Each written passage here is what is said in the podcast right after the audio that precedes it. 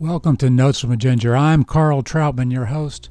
How is the orangutan in the White House doing? It's been almost 100 days since he took office. Obamacare has not been repealed. I mean, come on, Donald. Your party has control of the House and the Senate. What's the holdup? Where's your infrastructure plan?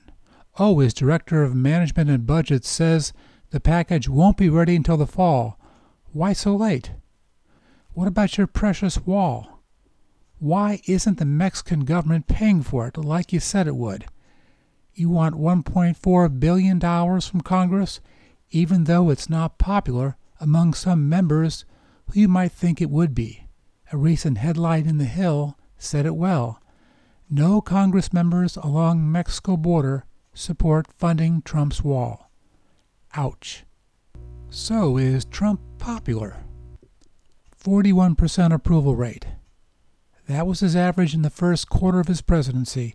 That compares miserably to other presidents 30% below Eisenhower, 22% below Obama, and 14% below Clinton.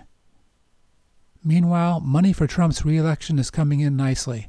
Yes, I said his reelection, even though he hasn't been in office even 100 days. How much has been raised in the first quarter of this year? $13.2 million. Where has that money been spent? Almost $275,000 on rent to Trump Tower, which just so happens is where the Center for Operations for his reelection is located. How convenient.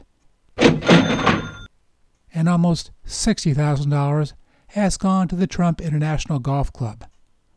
His reelection campaign raises money, campaign promises go unfulfilled, and people are left wondering what's next.